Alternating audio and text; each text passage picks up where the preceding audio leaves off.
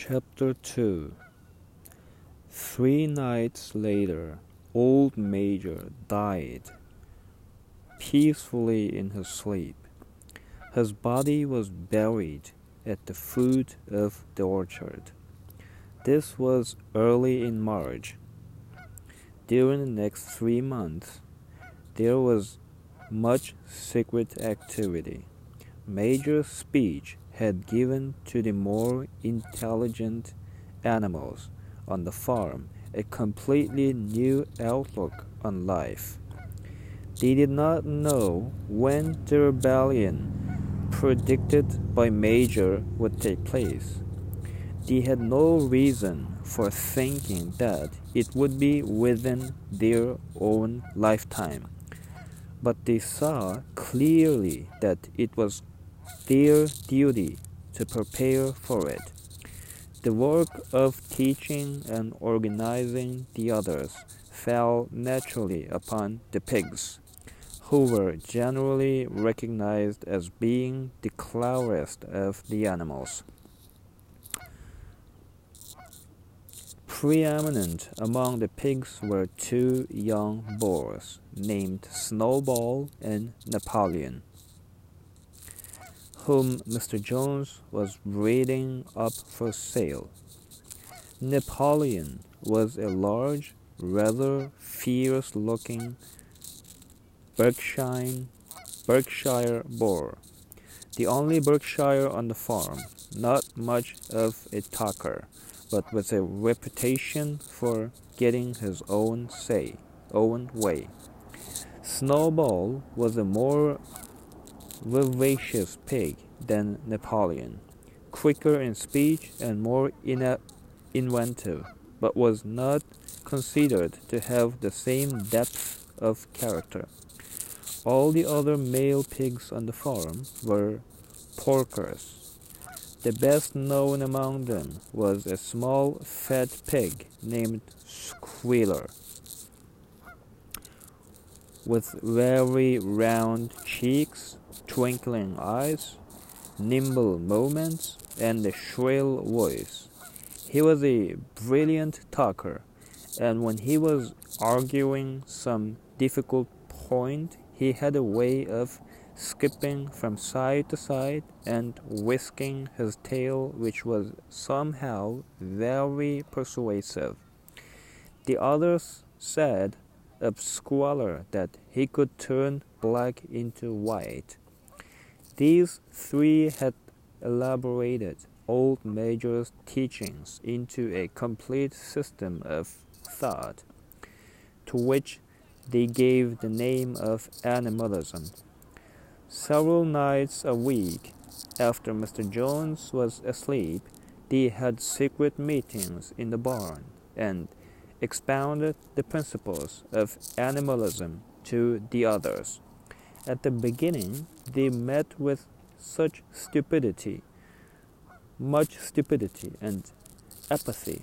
Some of the animals talked of the duty of loyalty to Mr. Jones, whom they referred to as Master, or made elementary remarks such as, Mr. Jones feels us. If he were gone, we should starve to death. Others asked such questions as why should we care what happens after we are dead? Or if this rebellion is to happen anyway, what difference does it make whether we work for it or not? And the pigs had great difficulty in making them as see that this was contrary to the spirit of animalism. The stupid stupidest questions of all were asked by Molly, the white mare. The very first question she asked Snowball was, Will there be will there still be sugar after the rebellion? No, said Snowball firmly. We have no means of making sugar on this farm. Besides, you do not need sugar. You will have all the oats and hay you want. And shall I still be allowed to wear ribbons in my mane? asked Molly. Comrade, said Snowball, These ribbons that you are so devoted to are the badges of slavery. Can you not understand that liberty is worth more than ribbons? Molly agreed, but she did not sound very convinced. The pigs had an even harder struggle to counteract the lies put about by Moses. The same the tame raven. Moses, who was Mr. Jones' special pet, was a spy and a tale bearer. But he was also a clever talker. He claimed to know of the existence of mysterious country called Sugar Candy Mountain, to which all animals went when they died. It was situated somewhere up in the sky, a little distance beyond the clouds. Moses said, In Sugar Candy Mountain, it was Sunday seven days a week. Clover was in season all the year round, and lump sugar and linseed cake grow on the hedges. The animals hated Moses because he told tales and did not work.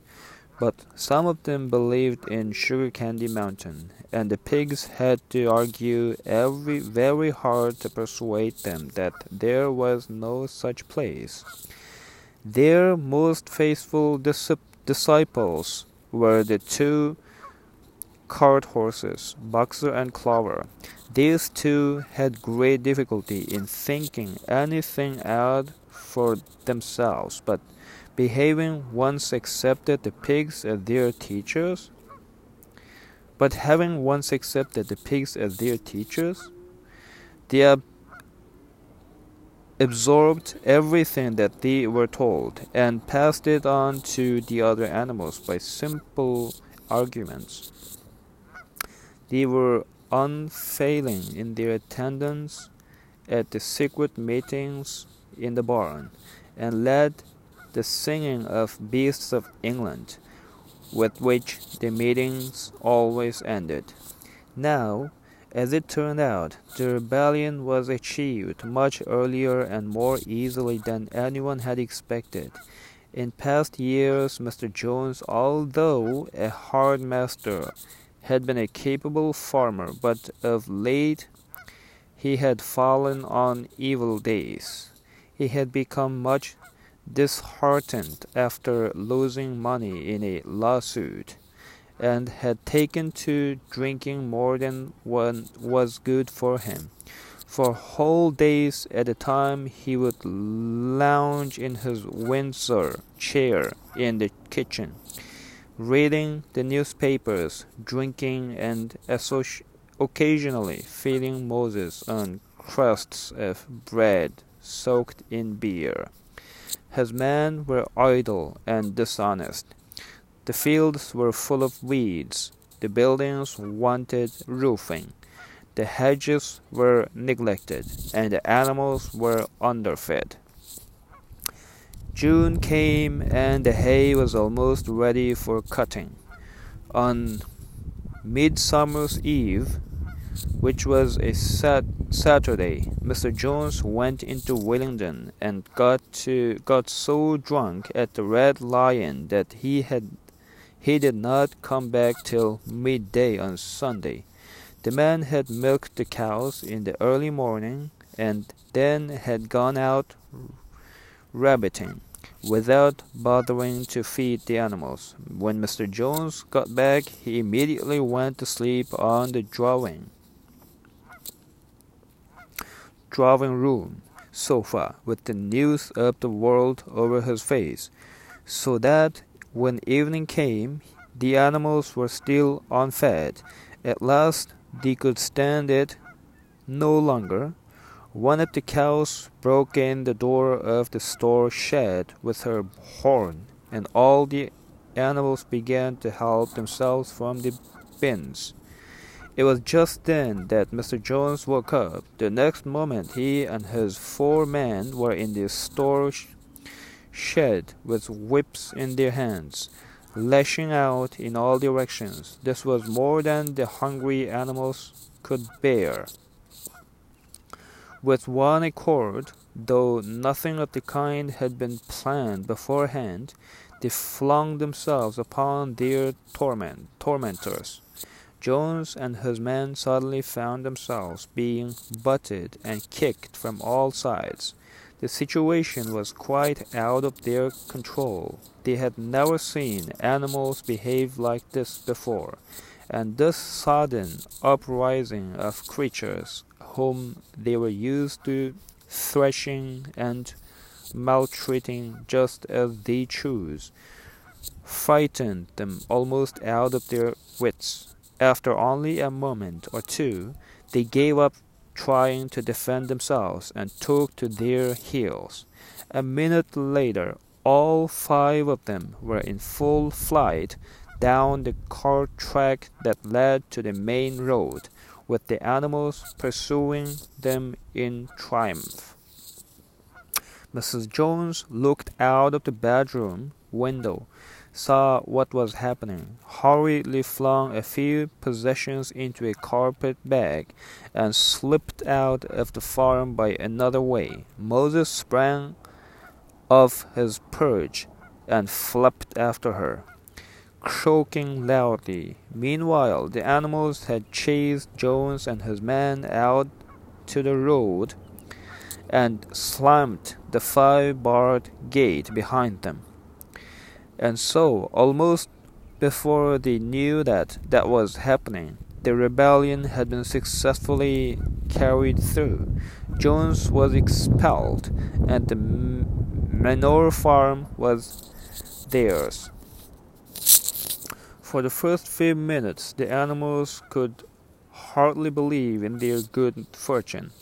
Their first act was to gallop in a body right around the boundaries of the farm, uh, though to make quite sure that no human being was hiding anywhere upon it.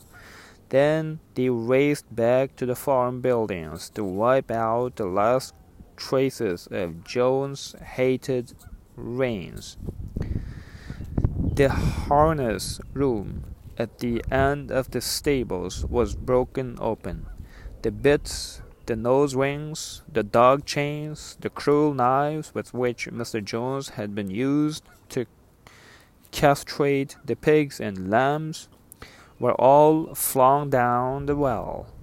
The reins, the halters, the blinkers, the degrading nose bags were thrown on to the rubbish fire which was burning in the yard. So were the whips. All the animals capered with joy when they saw the whips going up in flames.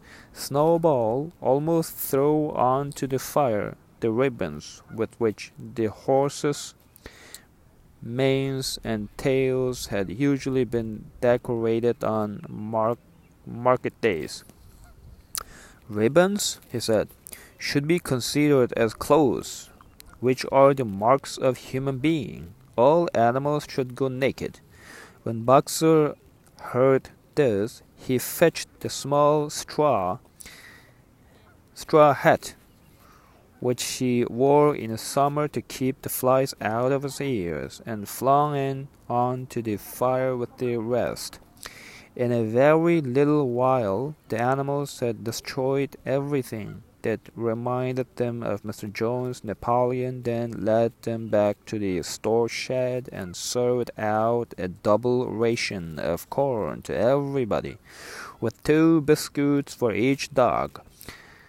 Then they sang Beasts of England from end to end seven times running, and after that they settled down for their night and slept as they had never slept before but they woke at dawn as usual, and suddenly, remembering the glorious thing that had happened, they all raced out into the pasture together. A little way down the pasture there was a knoll that commanded a view of most of the farm. The animals rushed to the top of it and gazed round them in the clear morning light. Yes, it was theirs. Everything that they could see was theirs. In the ecstasy of the thought, they gamboled around and round, and they hurled themselves into the air in great leaps of excitement. They rolled in the dew. They cropped mouthfuls of the sweet summer grass. They kicked up clods of the black earth and snuffed its rich scent. Then they made a tour of inspection of the whole farm and surveyed with speechless admiration the ploughland, the hayfield, the orchard, the pool, the spinney, it was as though they had never seen these things before, and even now they could hardly believe that it was all their own. Then they filed back to the farm buildings and halted in silence outside the door of the farmhouse. That was theirs too, but they were frightened to go inside. After a moment, however, Snowball and Napoleon butted the door open with their shoulders, and the animals entered in single file, walking with the utmost care for fear of disturbing anything. They tiptoed from room to room, afraid to speak above a whisper, and gazing with a kind of awe at the unbelievable luxury, at the beds with their feather mattresses, the looking glasses, and horsehair sofa, the Brussels carpet, the lithograph of Queen Victoria over the drawing room mantelpiece. They were lost coming down the stairs when Molly was discovered to be missing. Going back, the others found that she had remained behind in the best bedroom. She had taken a piece of blue ribbon from Mrs. Jones's dressing table and was holding it against her shoulder and admiring herself in the glass in a very foolish manner. The others reproached her sharply, and they went outside. Some hams hanging in the kitchen were taken out for burial, and the bar- barrel of beer in the scullery was stove in with a kick from Boxer's hoof. Otherwise, nothing in the house was touched. A unanimous resolution was passed on the spot that the farmhouse should be preserved as a museum. All were agreed that no animal must ever live there. The animals had their breakfast, and then Snowball and Napoleon called them together again. Comrades, said Snowball, it's half past six, and we have a long day before us. Today we begin the hay harvest, but there is another matter that must be attended to first. The pigs now revealed that during the past three months they had taught themselves to read and write from an old spelling book which had belonged to Mr. Jo- Mr. Jones's children and which had been thrown on the rubbish heap. Napoleon sent for pots of black and white paint and led the way down to the five barrel gate that gave on to the main road. Then Snowball, for it was Snowball who was best at writing, took a brush between the two knuckles of his trotter, painted out Manor Farm from the top bar of the gate, and in its place painted Animal Farm. This was to be the name of the farm from now onwards. After this, they went back to the farm buildings, where Snowball and Napoleon sent for a ladder which they caused to be set against end wall of the big barn. They explained that by their studies of the past three months, the pigs had succeeded in inducing the principles of animalism to seven commandments. These seven commandments would now be inscribed on the wall.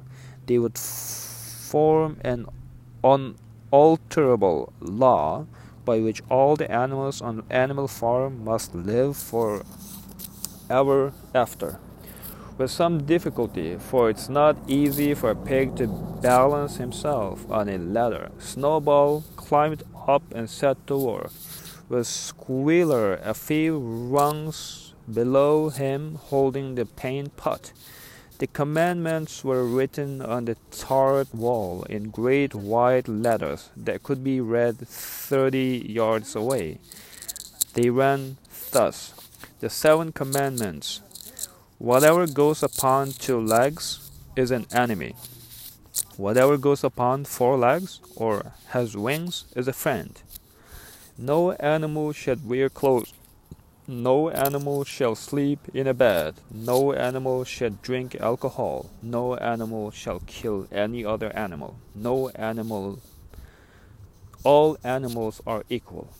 It was very neatly written, and except that friend was written friend, and one of the S was the wrong way around, the spelling was correct all the way through. Snowball read it aloud for the benefit of the others. All the animals nodded in complete agreement, and the clever ones at once began to learn the commandments by heart.